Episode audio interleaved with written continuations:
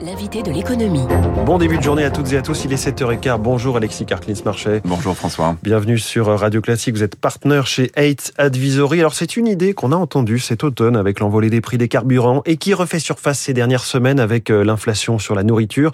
Le blocage des prix, les pâtes, le pain, l'énergie, tout le reste, est-il une solution pour contrer l'inflation Alexis?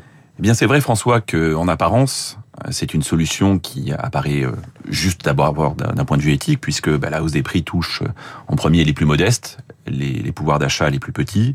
Euh, ça paraît simple. Hein, il suffirait finalement de, pour bloquer une hausse des prix, que l'État décide de les justement bloquer cette hausse, tout simplement de fixer les prix maximum. Et, et cette mesure a tout pour séduire en réalité un politique, parce qu'elle est populaire, elle est facile à expliquer, facile à comprendre, et puis elle incarne d'une certaine, façon euh, le, politique qui agit, c'est l'action politique.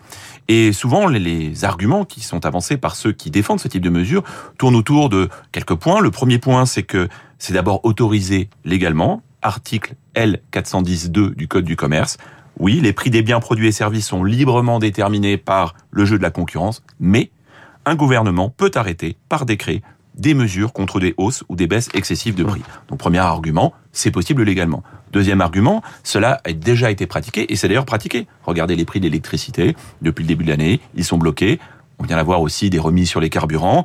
Rappelez-vous aussi, premier confinement, euh, première phase de Covid, nous avions le gel hydroalcoolique ou les masques dont les prix étaient bloqués. Et puis on parle souvent de l'encadrement des loyers. Donc c'est fait, ça a été fait, ça a été fait même dans l'histoire. Et donc, sans surprise, vous avez plusieurs candidats qui, pendant la campagne présidentielle, avançaient sous une forme ou sous une autre l'idée de bloquer les prix, notamment euh, les prix de l'essence. Et puis, euh, vous l'avez rappelé, Jean-Luc Mélenchon en particulier et euh, son groupe politique ont indiqué, jour 1, je bloque les prix. Mmh. concrètement, bloquer les prix d'un panier de, de, fruits et de légumes, de pâtes alimentaires, d'un certain nombre de, de, biens alimentaires en général, et puis d'habillement. Voilà. Donc c'est possible. D'un point de vue, on comprend que c'est une mesure qui serait envisageable. Et quand je vous entends dire que ça paraît simple sur le papier, j'imagine que c'est finalement plus compliqué. Eh bien voilà, c'est-à-dire qu'en fait, c'est peut-être simple sur le papier, c'est plus compliqué d'abord parce que je vous ai cité cet article du Code de commerce et quand on lit en détail, il y a des conditions. D'abord et avant tout, euh, il faut que euh, pouvoir qualifier ce que c'est qu'une hausse excessive des prix, euh, expliquer aussi ce que sont des circonstances exceptionnelles, car c'est possible, mais dans des circonstances exceptionnelles. On parle de calamité publique, on parle de situation anormale de marché dans un secteur.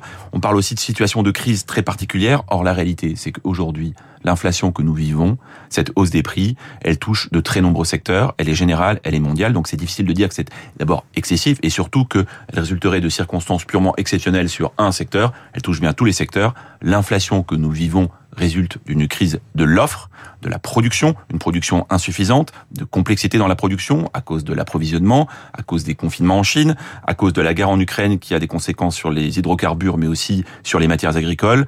Bref, il y a un ensemble de facteurs qui expliquent qu'il y a une véritable crise d'offre. On n'est pas sur un mouvement spéculatif sur tel ou tel produit. Autre, autre condition quand même importante à rappeler, c'est que ça supposerait que l'État serait plus capable que le libre jeu de la concurrence de fixer ce qui est un prix juste pour le consommateur, pour le producteur, pour le distributeur. Et comme toujours, le diable se cache dans les détails un lit d'essence ressemble à un lit d'essence, mais dès qu'on rentre sur des biens alimentaires, regardez aujourd'hui, je prends les pâtes alimentaires, la très grande diversité des produits qui sont concernés, en termes de format, en termes de qualité, en termes de variété, aussi en termes de lieu de distribution.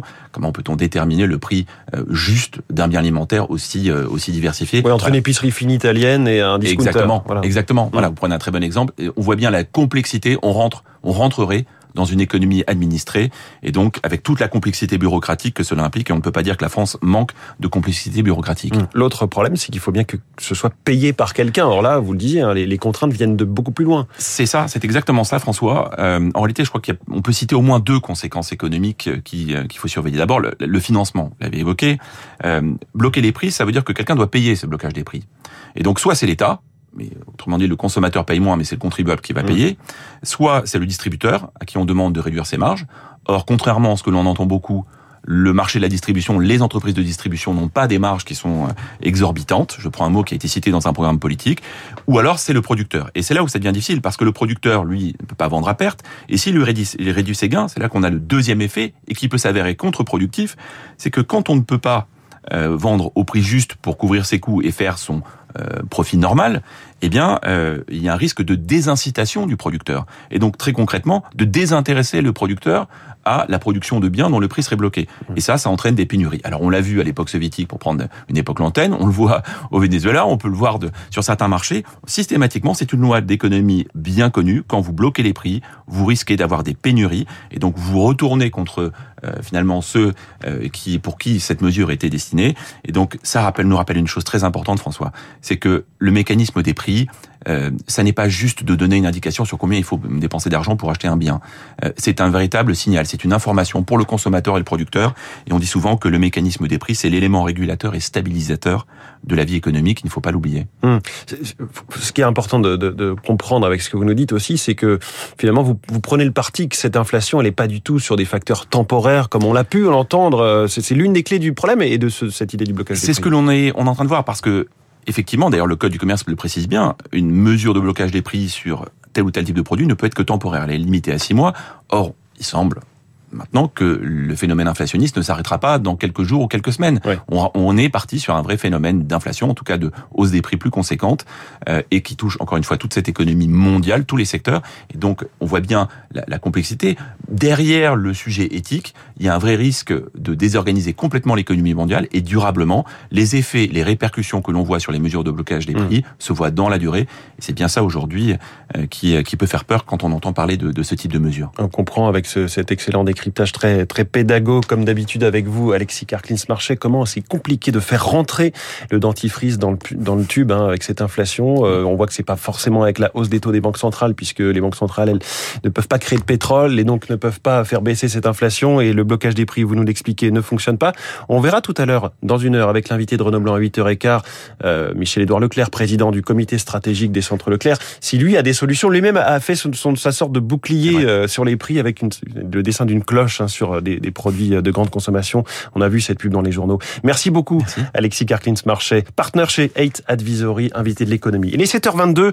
Jean-Luc Mélenchon voudrait gagner Matignon sans même gagner sa propre circonscription.